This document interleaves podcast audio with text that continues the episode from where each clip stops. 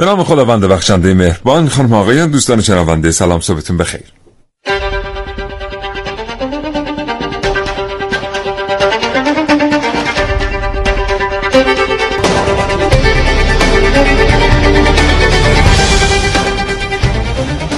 امروز کاوشگر می‌خواد با شما در مورد یه موضوع خیلی خیلی ویژه صحبت کنه. ما می‌دونیم که تولید کنندگان ایرانی امروز کالای ایرانی تولید می‌کنن. خیلی از این کالاهای ایرانی.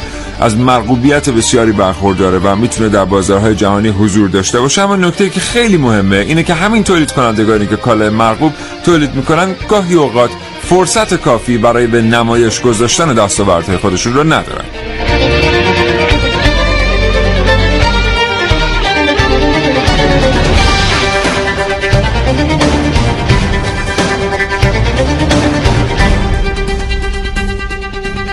به عبارت دیگه از شما می‌خوام که تصور کنید فروشگاهی رو که ویترین نداره. اجناس بسیار خوبی در این فروشگاه وجود دارن اما هیچ کدوم از مشتریان نمی‌تونن این اجناس رو به درستی ببینن. بدیهیه که کسب و کار فروشنده کساد خواهد بود.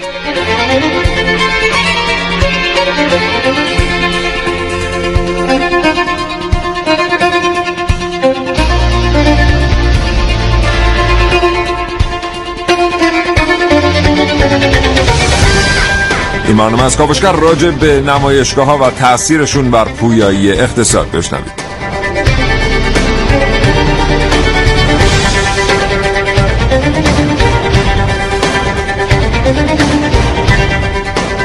چه نمایشگاه رو می‌شناسید و تا چه نمایشگاهی دیدن کردید؟ به خصوص اگر تولید کننده هستید و با مشکلات مواجه بوده اید در سالهای گذشته برای شرکت کردن در نمایشگاه ها و به نمایش گذاشتن محصولات خودتون حتما امروز با کاوشگر تماس بگیرید و مشکلات رو با ما در میون بگذارید. 224000 و 225952 تماس تلفنی شما رو دریافت می‌کنه.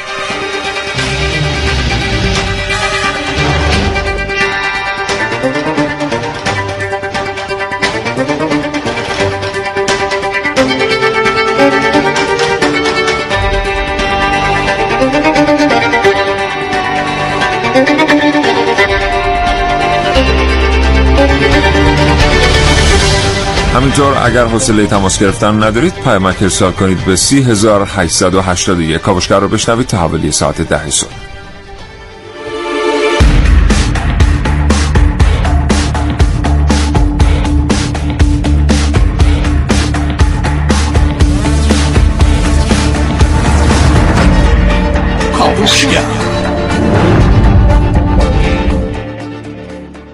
نمایشگاه چیه؟ نمایشگاه ها چطور دستبندی میشن؟ برگزار کننده ها چطور نمایشگاه برگزار می‌کنن؟ چقدر گردش مالی داره برگزار کردن نمایشگاه؟ چطور کشورهای مختلف محصولات خودشون رو از رهگذر نمایشگاه ها وارد می‌کنن به بازار کشورهای دیگر و به طور کلی برگزار کردن مداوم نمایشگاه های با کیفیت چه کمکی می‌کنه به پویایی اقتصاد؟ اینها و خیلی چیزهای دیگر در کاوشگر امروز.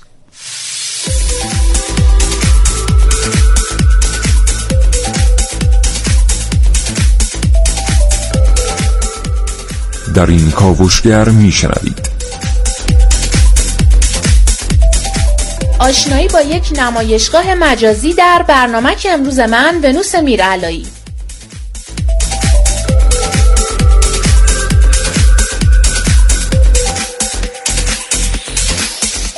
پاشنه آشیل نمایشگاه های ایران در کاوشگر امروز با من محسن رسولی.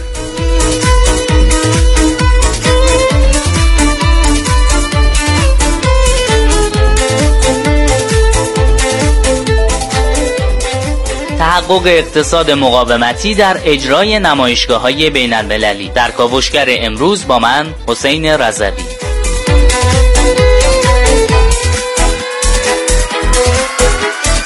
همینطور امروز کاوشگر یک میهمان خواهد داشت. آقای مجتبی راد کارشناس ارتباطات و امور بین الملل تا لحظات دیگر در استودیو به ما خواهند پیوست.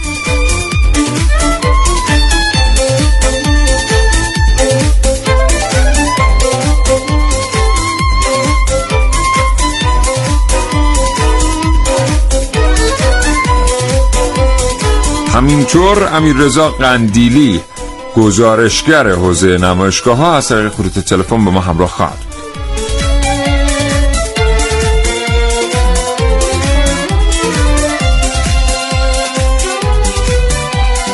یه بار دیگه از شما دعوت می‌کنم که در مورد تجربیاتتون از بازدید نمایشگاه ها با ما صحبت کنید. 224000 2250 تماس های تلفنی شما رو دریافت می‌کنه. به خصوص اگر تولید کننده هستید و با چالش های مواجه بوده اید برای پیوستن به نمایشگاه داخلی و بین المللی حتما از مشکلاتی که باشون مواجه شدید با کاوشگران جوان و مخاطبانشون صحبت کنید.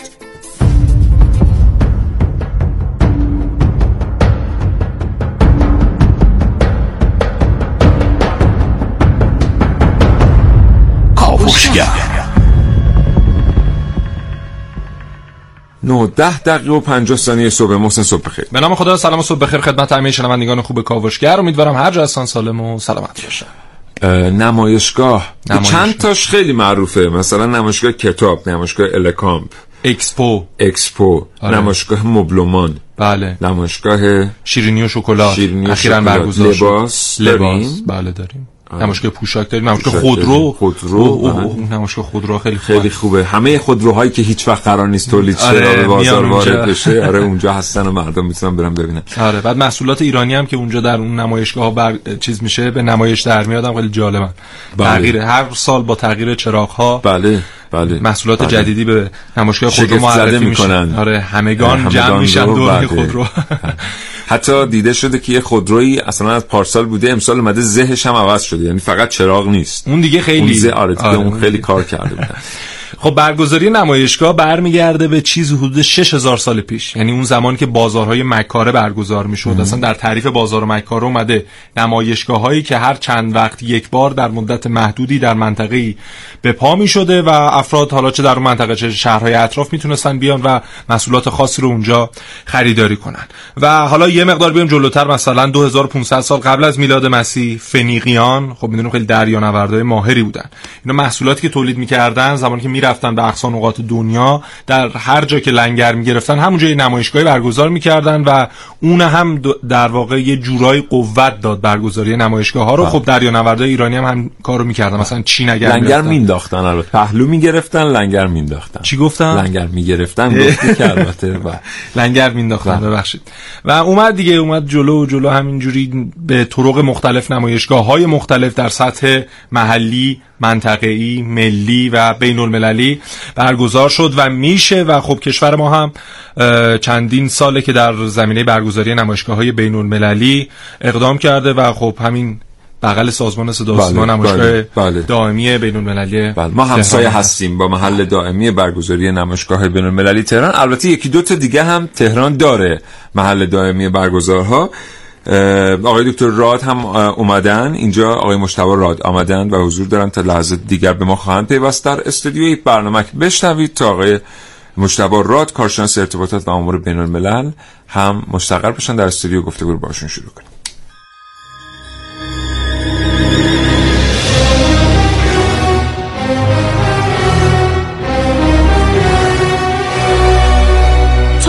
خودتون رو درون اتاقهای شیشه‌ای تصور کردید؟ اگه سنی ازتون گذشته باشه ولی حافظه خوبی داشته باشید یا اگه کم سن باشید و شنیده هاتون رو به خاطر بیارید با مبادله کالا به کالا خیلی خوب آشنایید. قدیم ترها اونهایی که تولید کننده بودند شناخته شده بودند و همه کاسب های شهر به خاطر شهرت این آدم ها سراغشون می‌رفتند و اجناس اونها رو به صورت عمده خریداری می‌کردن. یکم قبل تر که مبادله کالا به کالا رواج داشته مردم تمام اجناس فروشی خودشون رو معاوضه می‌کردن. و هر تولید کننده به جای پول در ازای کالایی که لازم داشت اجناس تولیدی خودش رو به فروش میرسوند اما به نظر شما اگر همین روش در جوامع امروزی که هیچ کس دیگری رو نمی‌شناسه حاکم بود باز هم تولید کننده ها می‌تونستن بی دقدقه امرار معاش کنند؟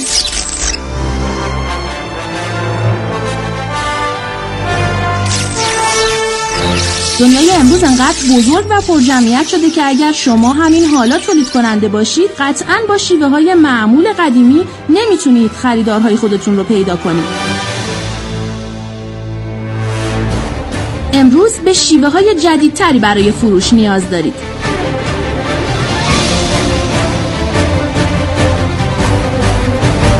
اما وقتی از یک نمایشگاه واردات صادرات حرف می‌زنیم دقیقا از چه چیز حرف می‌زنیم؟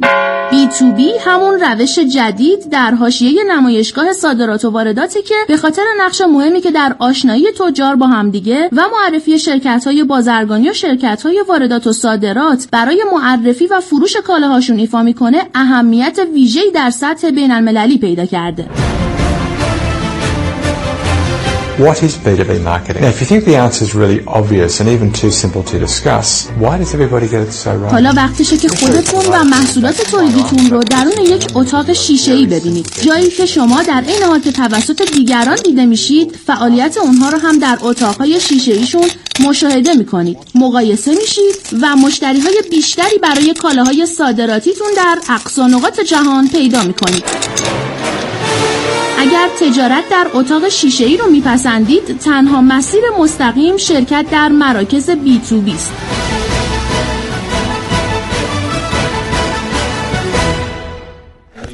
نه و 16 دقیقه و هفت ثانیه است. الان شد ده ثانیه. همچنان شنونده کاوشگر هستید از رادیو جوان. این برنامه رو با موضوع نمایشگاه میشنوید. مشتبه راد کارشناس ارتباطات و امور بین الملل اینجا در استودیو حاضرم وقتتون بخیر آقای ممنونم. مرسی. بسم الله الرحمن الرحیم. من خدمت شما و شنوندگان عزیز رادیو جوان عرض سلام دارم و امیدوارم که مباحثی که مطرح میشه مورد استفاده عزیزان قرار بگیره سلامت باشین. آقای رات خیلی ظاهرا این موضوع نمایشگاه تاثیرگذار در پویایی تولید و اقتصاد. ما در ایران به غیر از این چند تا نمایشگاهی که خیلی معروف هستن خیلی نمی‌بینیم برگزاری نمایشگاه های دیگر رو. حالا یعنی می‌بینیم خیلی عمومیت ندارن. شاید مثلا خیلی تخصصی هستن و مردم اصلا نباید ببینن. از شما میشنویم در مورد اوضاع احوال برگزاری نمایشگاه و اصلا تاثیرشون بر پویایی اقتصاد. همونطوری که اشاره فرمودید با توجه به اینکه نمایشگاه یک عمر چند هزار ساله داره و حتی با اینکه ما در عصر ارتباطات توسعه فضای مجازی رو شاید هستیم هنوز کسی و پدیده ای نتونسته جای نمایشگاه فیزیکی رو بگیره و روز به روز به اهمیت این صنعت افزوده میشه. صنعت نمایشگاه رو باید توی زیربخش صنعت رویداد دید که برگزاری همایش ها جشنواره ها فستیوال ها و نمایشگاه ها توی اون صنعت دیده میشه و مدیریت نمایشگاه هم یک جزئی از صنعت رویداد هست. بله. در کشور ما ایران اگر بخوام که دقیقتر به موضوع بپردازیم باید نگاه بکنیم که توی دو دهه اخیر چه تحولاتی در صنعت نمایشگاه کشور رخ داده به طور خلاصه اگر بخوام اشاره بکنم میشه از آن داشت که ما در دو دهه اخیر شاهد رشد و تحول صنعت نمایشگاه کشورمون بودیم و یک روند رو به رشد مثبتی رو تجربه کردیم. صنعت نمایشگاه دو تا پارامتر اصلی داره. الزامات سخت افزاری و الزامات. نرم افزاری خب ما همونطور که شما اشاره فرمودید تا چند سال قبل دو دهه قبل فقط یک مرکز نمایشگاهی تهران رو داشتیم ولی بعد از اون از سال هفتاد به بعد ما شکلگیری شرکت نمایشگاه ها رو در مراکز استانمون داشتیم که تبریز و مشهد ابتدا شروع کردن و بعدم اصفهان و شیراز به اونها اضافه شدن و الان که مراکز مهم شهرهامون مرکز نمایشگاهی داره بله. نقطه تحول صنعت نمایشگاهی ما رو باید آخرین سال برگزاری نمایشگاه بین المللی بازرگانی تهران دونست که 26 امین دورش برگزار شد در سال 77 و از اون به بعد ما شاهد پویایی و شکلگیری نمایشگاه های بین المللی تخصصی بودیم. بله. یعنی مثلا اینکه مثلا تولید کنندگان تجهیزات کشاورزی بیان برن به کشور دیگه تجهیزات خودشون رو ببرن اونجا به نمایش بگذارن. یا مثلا کسانی که در صنایع غذایی کار می‌کنن در یک صنعت تخصصی. دقیقا همینطوره. نمایشگاه تقسیم بندی مختلف داره همونطور که شما فرمودید. یه نمایشگاه هستش که نمایشگاه تخصصی است مثل نمایشگاه ساختمان.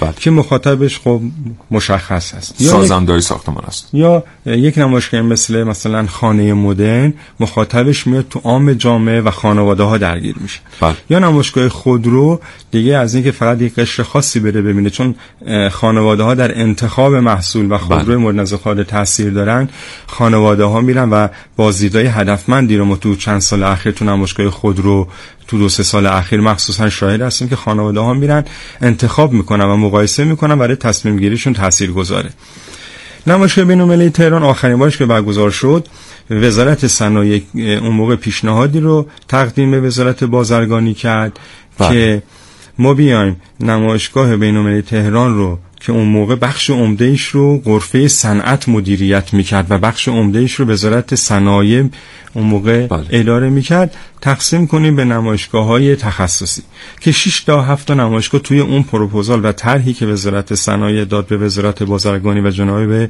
آقای شریعت مدیر موقع وزیر بازرگانی بودن آقای شافعی طرحی رو تقدیم ایشون کردن که اونجا پایان نمایشگاه تهران از سوی وزارت صنایع اعلام شد که ما از سال آینده تو غرفه صنعت به این دلایل مشارکت نمی کنیم و دوست داریم که نمایشگاه تخصصی برگزار بشه. مورد استقبال وزارت بازرگانی قرار گرفت و نمایشگاه ساختمان نمایشگاه خودرو و قطعات اون موقع با هم برگزار می شد نمایشگاه الکامپ نمایشگاه تلکام نمایشگاه لوازم خانگی اینها از جمله مواردی بودن که تو اون تر اومدن.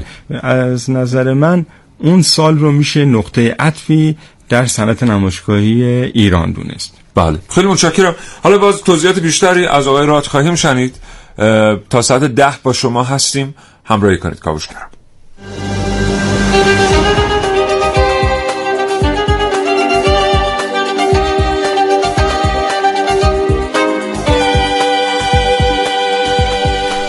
یه بار دیگه از شما دعوت می‌کنم که اگر تولید کننده هستید به خصوص با کاوشگران جوان تماس بگیرید و از مشکلاتی که باش مواجه بوده اید در شرکت کردن در نمایشگاه ها با ما صحبت کنید. 224000 و 225952 برای تماس گرفتن در اختیار شماست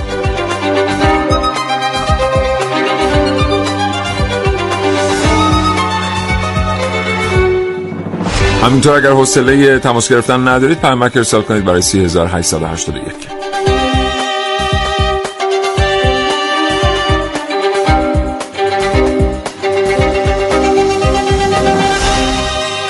بله. خلاصه یه زمانی نمایشگاه بین المللی تهران رو تقسیم کردن به نمایشگاه تخصصی که از نظر آیراد این یه نقطه عطفیه در بله. برگزاری نمایشگاه. من عرض سلام دارم خدمت جناب رات خیلی خوش البته آمدید فکر. نکنید ما آدمایی هستیم که به هم سلام نمی‌کنیم. یه رسم غلط رو آنتن به هم دیگه سلام کردن. هم موقع که آیراد تشریف بردم تو استودیو ما همه ستایی بله. با هم دیگه سلام علیک کردیم. ولی ترک عادت سخت دیگه. محسن سلام می‌کنیم بله. اما در مورد نمایشگاه های عمومی ببینید یکی از معروف ترین نمایشگاه های عمومی کل دنیا و آن چیزی که در ایران داره برگزار میشه نمایشگاه کتابه. و خیلی چیزها از این نمایشگاه کتاب میشه دریافت و خیلی تحلیل های خوبی میشه ارائه کرد. ببینید خب میان همیشه این نمایشگاه رو مقایسه می‌کنم مثلا با نمایشگاه کتاب آلمان که یکی از بزرگترین نمایشگاه های کتاب در دنیا به حساب میاد و مثلا از لحاظ تعداد بازدید کننده میگن که نمایشگاه تهران بالاتره. اما زمانی که میایم سرانه مطالعه رو در ایران بررسی می‌کنیم و اون رو مقایسه می‌کنیم با سرانه مطالعه در آلمان یا هر کشور دیگه که داره نمایشگاه برگزار می‌کنه در این زمینه می‌بینیم که خب تفاوت تفاوت فاحشی داره. و این نشون میده که خب این نمایشگاهی که ما داریم برگزار می‌کنیم هدفمند نیست. یا یک سری مشکلات رو در جامعه ما داره نمایان یعنی می‌کنه که مثل تو اینکه کشور ما یکی از تفریحاشون که نمایشگاه رفتنه. یکی از تفریحاتشون الزاماً میشه یعنی برای کتاب خریدن و خوندن نمیرن. آره یا مثلا اینکه ما شاید فروشگاه های کتاب خوبی در سطح کشور به اندازه کافی نداریم که طرف مثلا از سیستان و بلوچستان میکوبه میاد تهران برای اینکه توی این نمایشگاه شرکت بکنه. یا شاید مثلا در واقع تیراژ هامون یا تعداد کتاب هایی که نشر می‌کنیم به اندازه کافی نیست یا انتشارشون در سطح کشور به طریقی نیست که در دسترس همه باشه. خب توضیحشون در واقع بله. توضیح خوبی نیست. اه، من دوست دارم که اول به اهمیت صنعت نمایشگاهی توی بحث اقتصاد بله بپردازم خواهش که ما خب دو تا کشور داریم که توی بحث صنعت رویداد حرف دارم برای گفتن و یکی کشور آلمان هستش که مرکز نمایشگاهی در اروپا به حساب میاد و هرچند که کشورهای مثل فرانسه و ایتالیا و اینها فعالیت می‌کنن. ولی به حال یک فاصله قابل توجهی بین آلمان و کشورهای دیگه وجود داره و کشور اتریش که میزبان همایش های بین المللی هست. موقعی که گردش مالی صنعت رویداد این دوتا کشور رو بررسی می‌کنیم ببینیم که از چند ده میلیارد یورو تجاوز می‌کنه.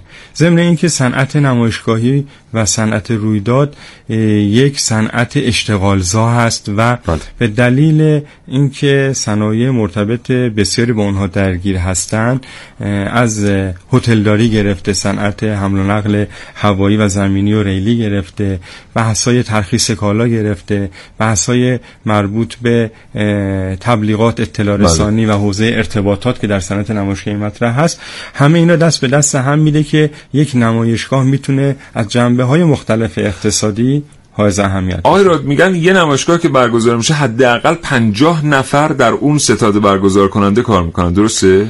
یعنی. فقط اون گروهی که داره برگزار می‌کنه بله اون بازم افراد مستقیمش هستن که درگیرن بله. یعنی, یعنی شما تو لایه های دوم که برید بله. بله 50 نفر توی اونایی که ستاد غرفه سازی می‌کنن اون بله. اونایی که نمی‌دونم تبلیغات رو انجام میدن اونایی که اگر که مهمانی وجود داشته باشه از شهری به شهر دیگه از کشور به کشور دیگه صنعت هتلداری صنعت حمل و نقل بین اینها تورهایی که درگیر میشن یعنی وقتی که چند روز قبل ما داشتیم نگاه می‌کردیم به این مسئله صنعت نمایشگاهی به عنوان موضوع یه برنامه انگار داشتیم نگاه می‌کردیم به مقوله اه، فراهم کردن شغل.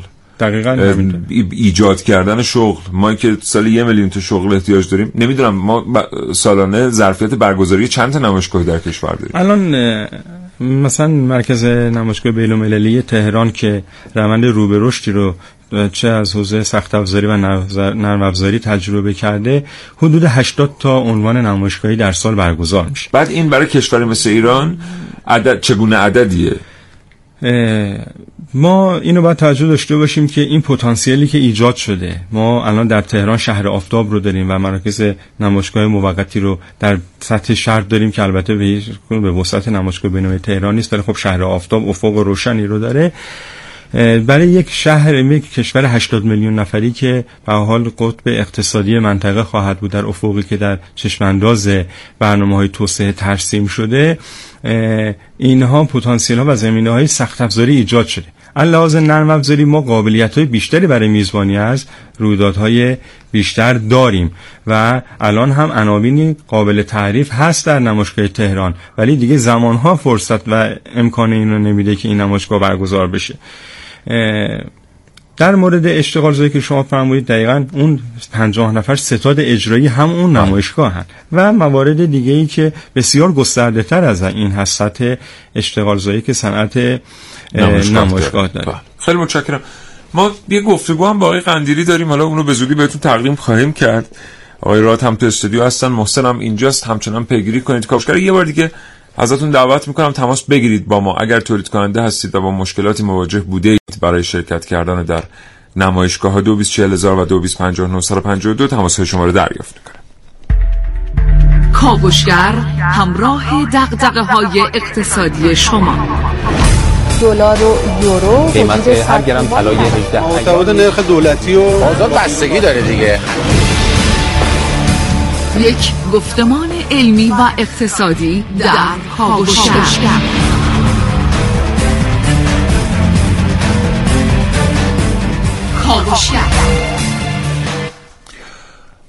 برگشتیم دوباره بعد بله.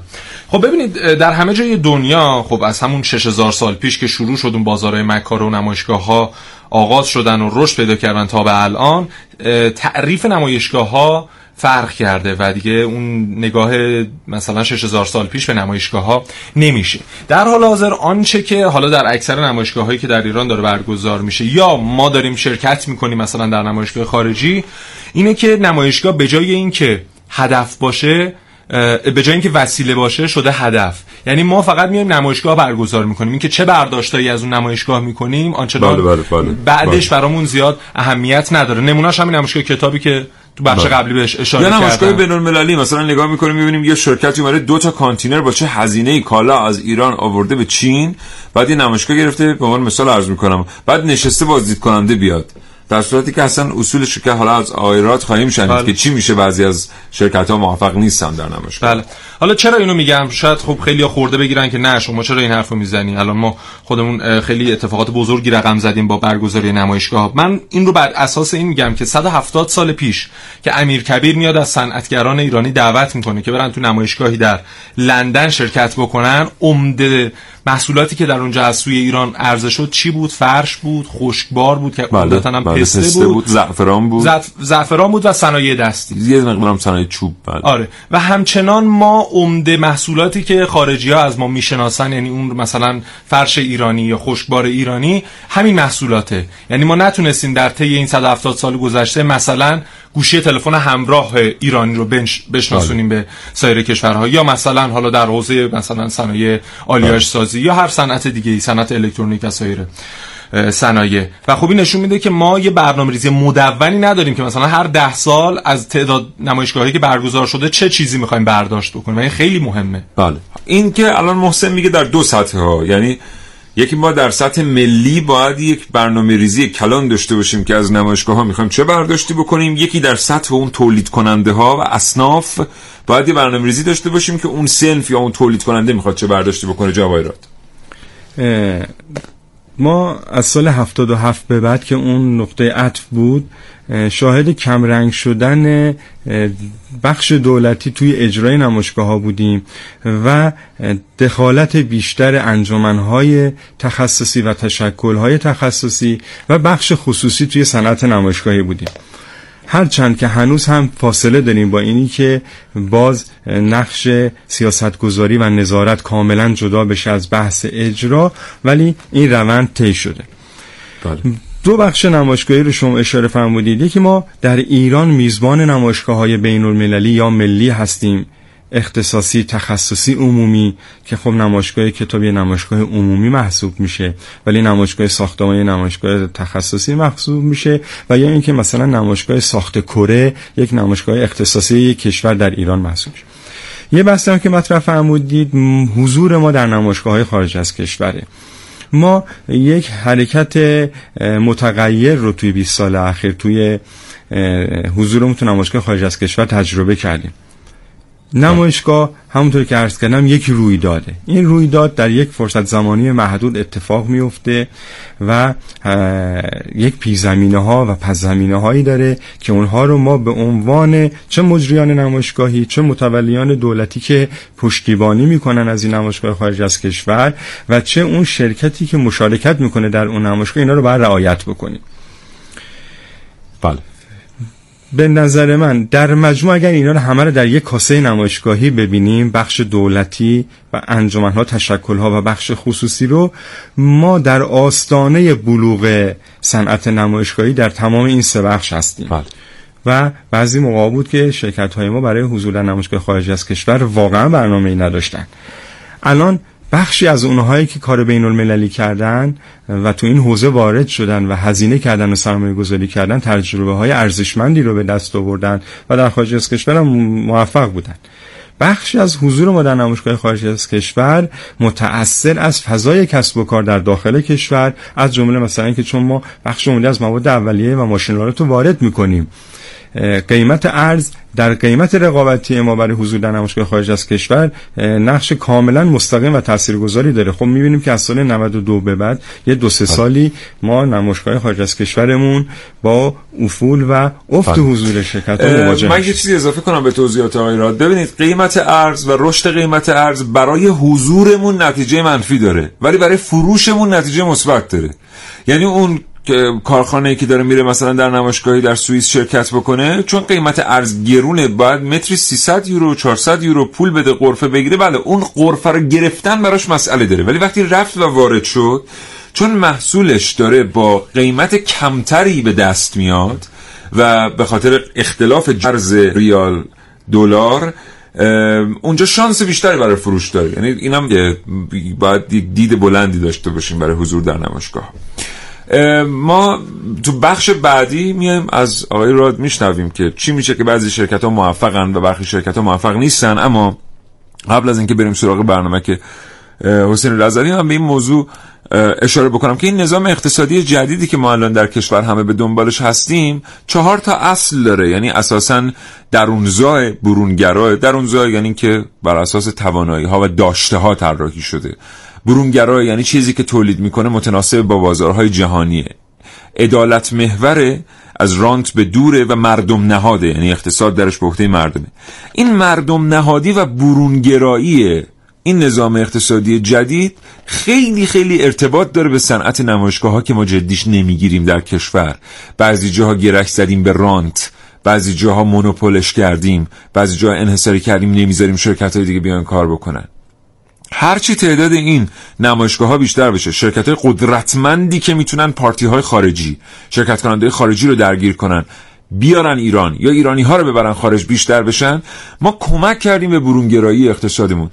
چرا؟ چون اون کسی که کالای خوبی داره میره کالاش رو در بازار جهانی عرضه می‌کنه. اون کسی که کالای خوبی نداره میره ایرادات کالای خودش رو پیدا می‌کنه و بعد منطبق می‌کنه تولیدش رو با نیازهای بازار جهانی. این یعنی برونگرایی در اقتصاد به خاطر همین نمایشگاه ها مهمه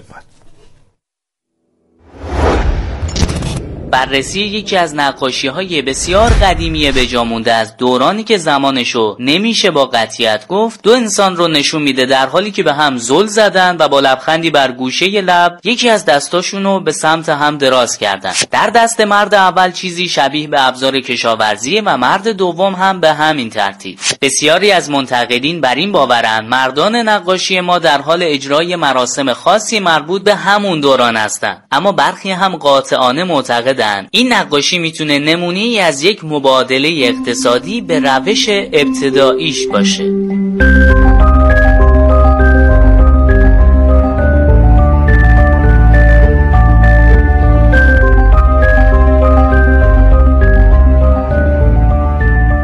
جوامع نخستین تحصیل انواع کالاهای تولید شده برای مصرف از طریق مبادله دو کالا امکان پذیر.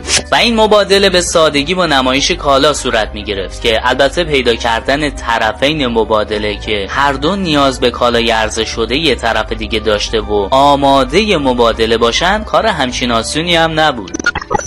این می‌تونه منشأ تولد بازارهای امروزی و یا حتی نقطه آغازین و سنگ بنای نمایشگاه های بین المللی در عصر جدید باشه. رسیدن به رشد اقتصادی پایدار نیاز داره تا از الگوهای مناسب توسعه اقتصادی بهره بگیریم. تجربه ای که به خیلی از کشورها به طور ویژه شرق آسیا کمک زیادی توی مسیر کرده. نمایشگاه های بین المللی در دنیای امروز اهمیت زیادی کسب کردند و به عنوان مهمترین ابزار بازاریابی برای معرفی کالاهای صادراتی و به طور کلی توسعه تجارت بین المللی محسوب میشن. این نمایشگاه ها می‌تونن بستر مناسبی برای تمرکز رو تولید و اشتغال و در نهایت تحقق اقتصاد مقاومتی باشند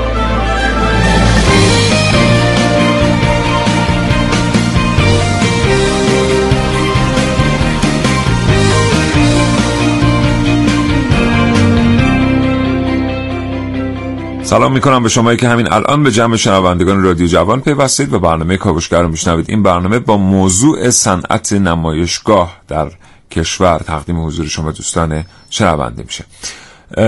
نمی‌دونم چه خواهیم کرد. تلفن میشنویم یا ما گفتگو رو ادامه بدیم؟ ادامه بدیم. آقای راد قرار بود شما به ما بگید که چه اتفاقی میفته بعضی از شرکت ها موفق هستن وقتی در نمایشگاه حاضرن و برخی دیگر نه. شرکت هایی که در نمایشگاه موفق هستن نمایشگاه چه داخلی چه خارجی. به حال بخش بازرگانی و بازاریابی شرکت ها نقش مهمی در موفقیت شرکت ها توی کارهای تجاریشون داره. نکته ای که شاید مخفول مونده بود چندین سال در ایران و ما شاهد شکلی اون هستیم توجه به بخش و حوزه ارتباطات و روابط عمومی در شرکت ها بود. چون مدیریت رویداد دقیقا در حوزه ارتباطات و روابط عمومی و مدیریت بشه و کار بشه.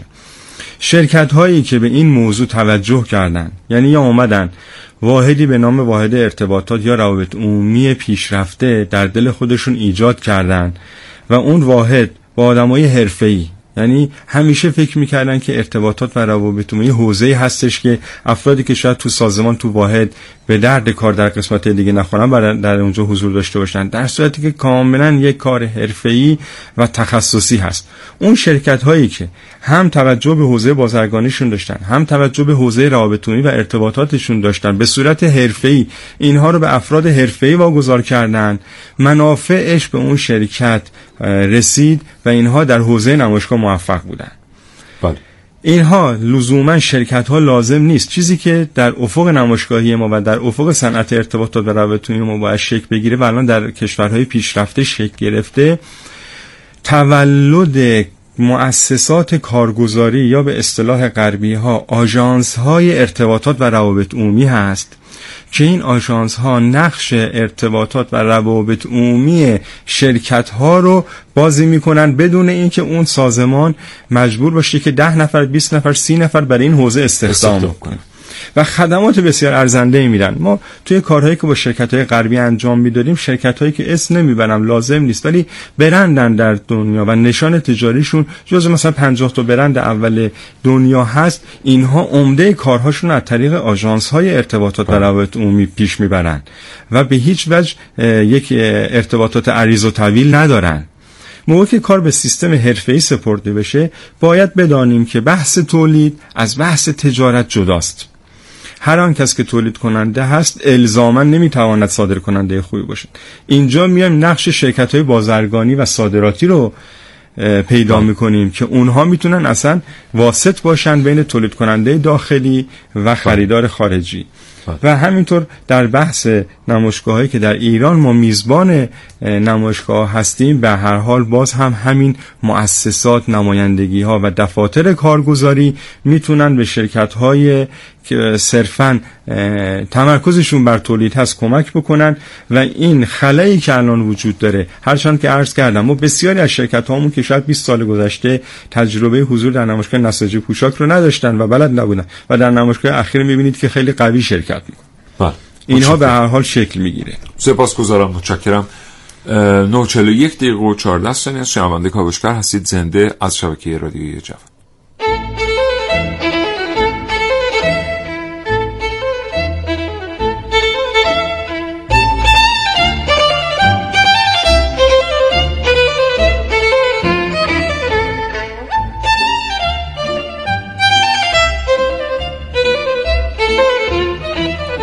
خب محسن رسولی که اینجا تو استودیو آقای راد هم که اینجا هستند. امیر رضا قندیری خبرنگار حوزه نمایشگاه هم به ما پیوستن از طریق خط تلفن. آقای قندیری سلام می‌کنم به شما و صبحتون بخیر.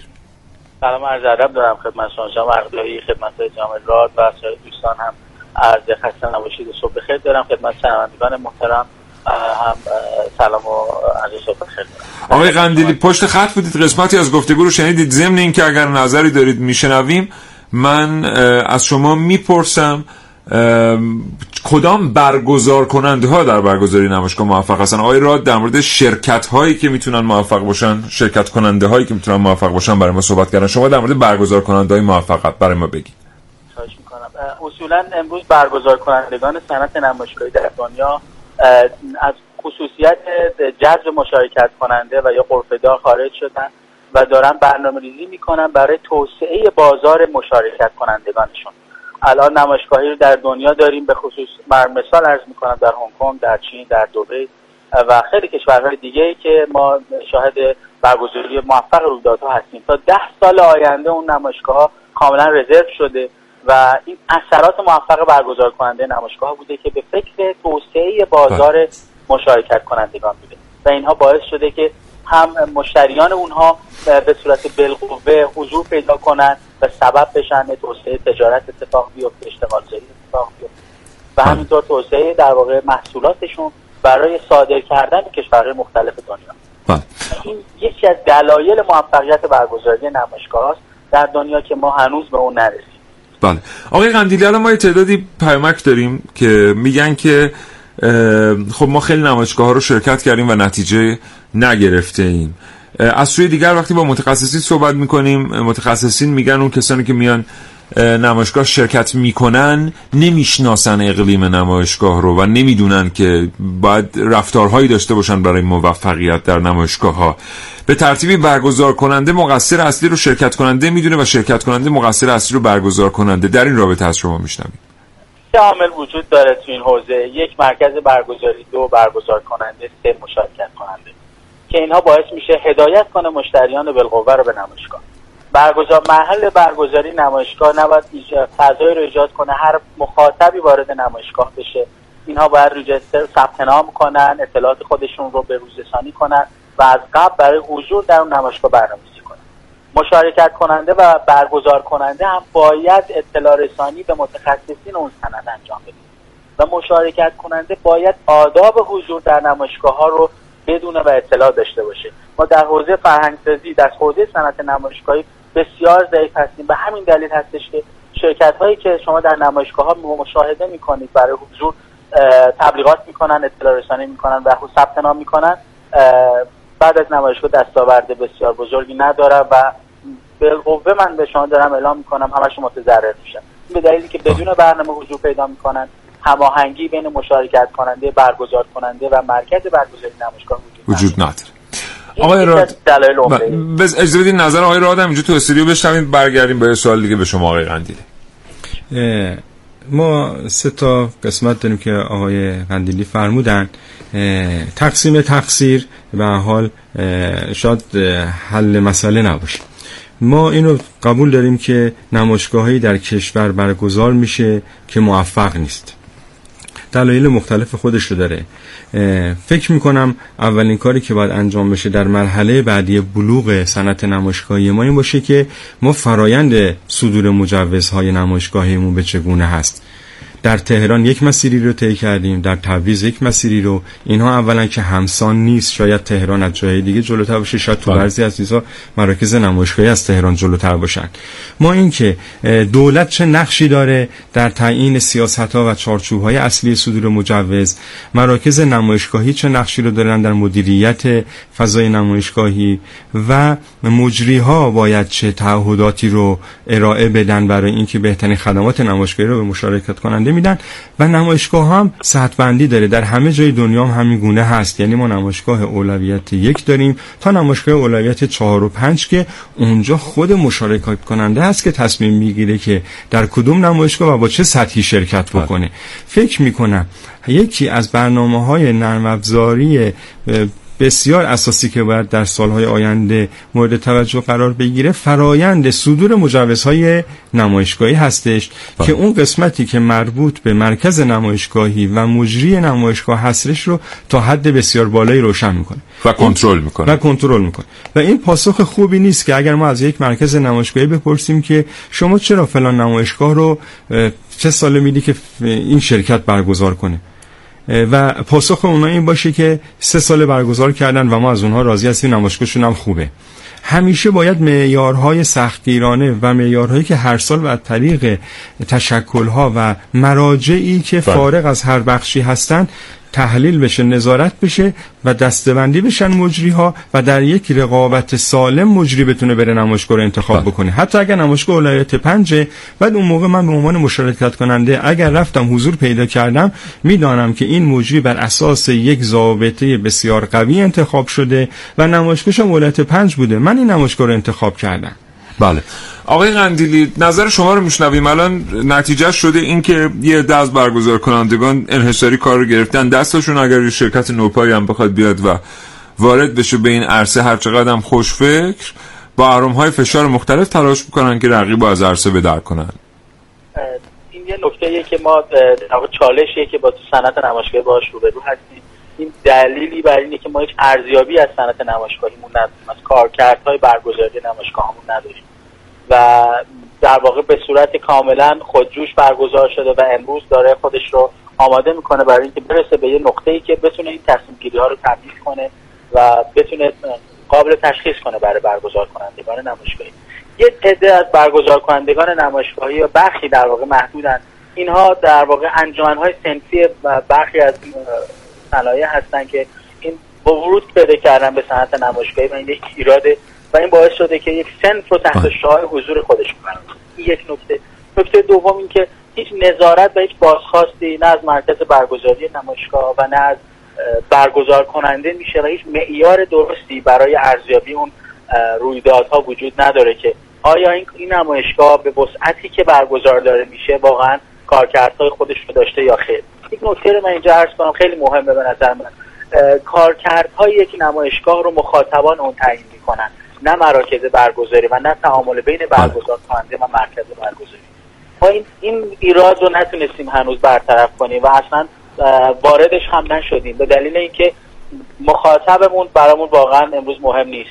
و همین دلیل باعث شده که شرکت ها ناراضی باشن از حضور در نمایشگاه ها و به صورت اصطلاحا مونوپول برگزاری یک نمایشگاه توسط گروهی شخص بله. خاصی هدایت بشه و اجازه داده نشه برای کسانی که به صورت دانش یا به صورت گروه های استارتاپی و یا نمایشگاه هایی که نوپا هستن و می‌تونه الان نتیجه این مونوپولی رو با اینکه ما, ما یه تعداد خیلی زیادی تلف...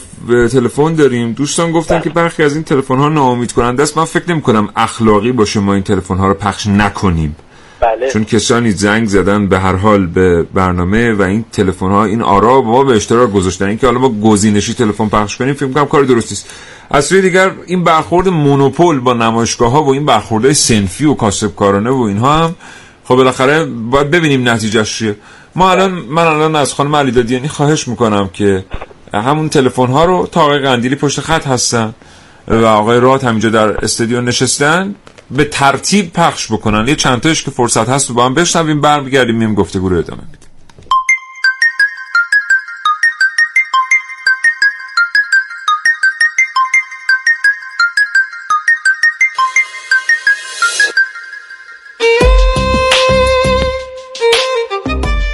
نمایشگاه داخلی باید محلی باشن برای تبلیغ و عرضه کالاهای تولید کننده های خرد که هم بتونن به کاسبی بهتری دست پیدا کنن هم نیروی کار بیشتری رو جذب کنن. اما متاسفانه هزینه برگزاری غرفه توی نمایشگاه اونقدر بالاست که تولید کننده خرد نمی‌تونن این هزینه رو پرداخت کنن.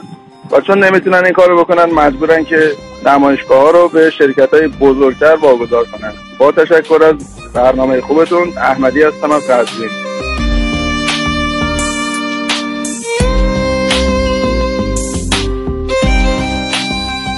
من با توجه به نوع کارم می‌تونم بگم که در برگزاری چندین نمایشگاه بین‌المللی قرار داشتم و در یک کلام می‌تونم بگم که برگزاری این گونه نمایشگاهی حداقل بین‌المللی شد که من شاهدش بودم. بیش از اون که به نفع معرفی کالا و در واقع جلب نظر خریدار باشه متاسفانه خروجیش به سود دلال ها و اونهایی که پادرمیونی و واسطه گری می‌کنن تموم میشه. آیابان از تهران. سلام مهران رحیمی هستم. در خصوص نمایشگاه داخلی که در داخل ایران تشکیل میشه متاسفانه حالت بی تو بی در داخل این نمایشگاه استفاده نمیشه. یعنی ما هیچ مشتری و یا هیچ شرکتی نمی‌تونه در این نمایشگاه ها اطلاعات ما رو بگیره و با ما در تماس باشه. متاسفانه این موضوع خیلی مشکل بزرگی از در نمایشگاه یعنی مخاطب خاص ما نمی‌تونه ما رو پیدا بکنه. در صورتی که این موضوع به صورت رایگان در نمایشگاه خارجی مثل اتومکانیکا وجود داره. متشکرم.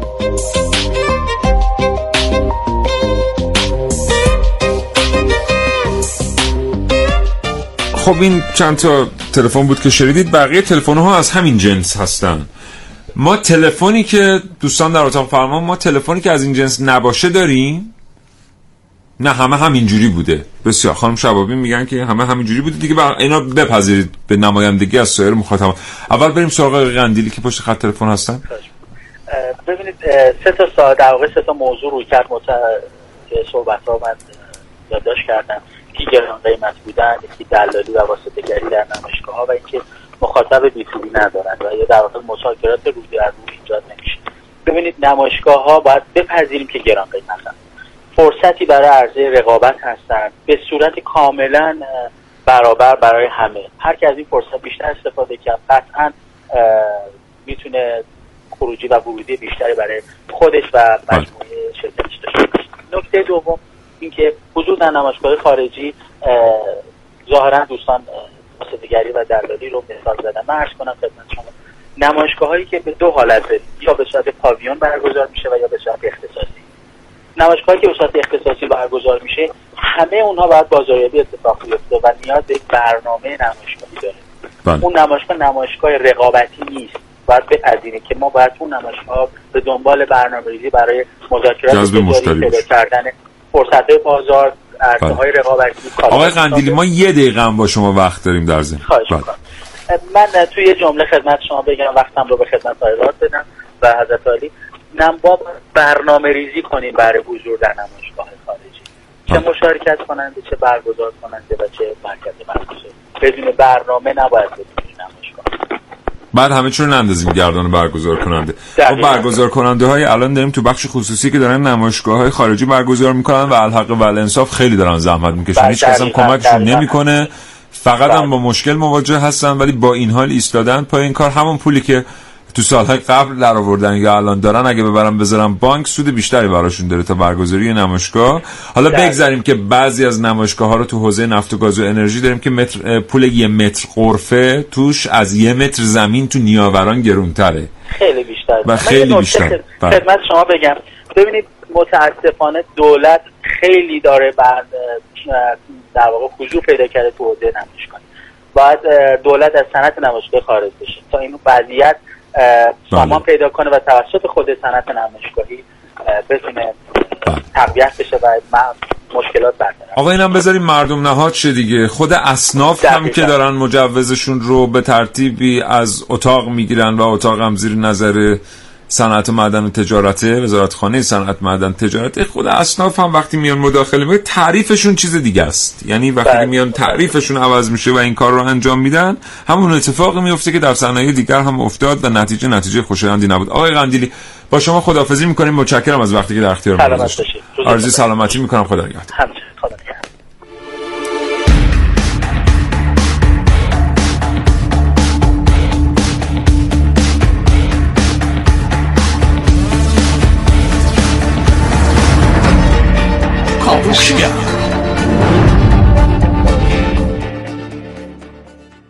آقا محسن خیلی ساکت بودین شما خواهش می‌کنم. من یه نکته خواهش می‌کنم نفرمایید.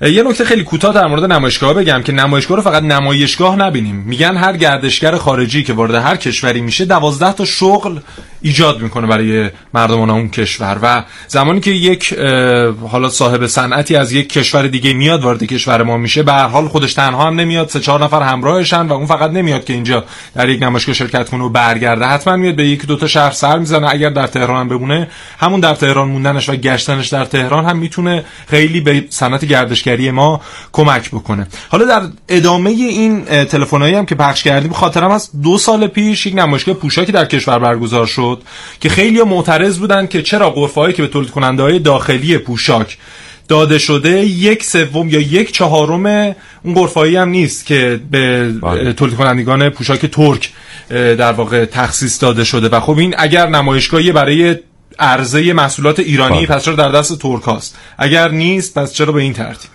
آره اینجوری. خب البته اینم یه توضیحی داره از هر دو طرف. اولا که خب اون درآمده برای کشور. یعنی اگر ده برابر هم باشه قرفه ها چون قرفه ها با ارز فروخته شده و درآمد زیادی واسه نمایشگاه داره. آره اما این یه درآمد کوتاه مدته که اون درآمد بلند مدته رو در واقع نادیده می‌گیره دیگه. اگر درسته شما ولی در نهایت هم در ایران مثلا قرار نیست در اون نمایشگاه تولید کننده ایرانی رقابت کنه با تولید کننده ترک. ما زیاد وقت نداریم. آقای درستش تحلیل درست کدوم تحلیله من اون بحث صدور مجوزها رو یه بله، نکته کوتاه عرض بکنم که تاکید بر این هستش که دولت نقش سیاست گذاری و نظارتی خودش رو حفظ بکنه. به هیچ وجه در اجرا دخالت نداشته باشه. این موضوع کمرنگ شده باید کاملا برطرف بشه. انجمن ها در شرح وظایفشون واقعا اجرای نمایشگاه ها انجمن فلسفه وجودیش و تشکل یه چیز دیگه از حمایت از اون سنف و صنعت هست. اونها هم باید نقش مشاوره و معاونت در برگزاری نمایشگاه با حمایت معنوی که دارن داشته باشن و کار برگزاری نمایشگاه طبق یک فرآیند کاملا استاندارد علمی باید با ارزیابی مجری نمایشگاه به بخش خصوصی واگذار بشه.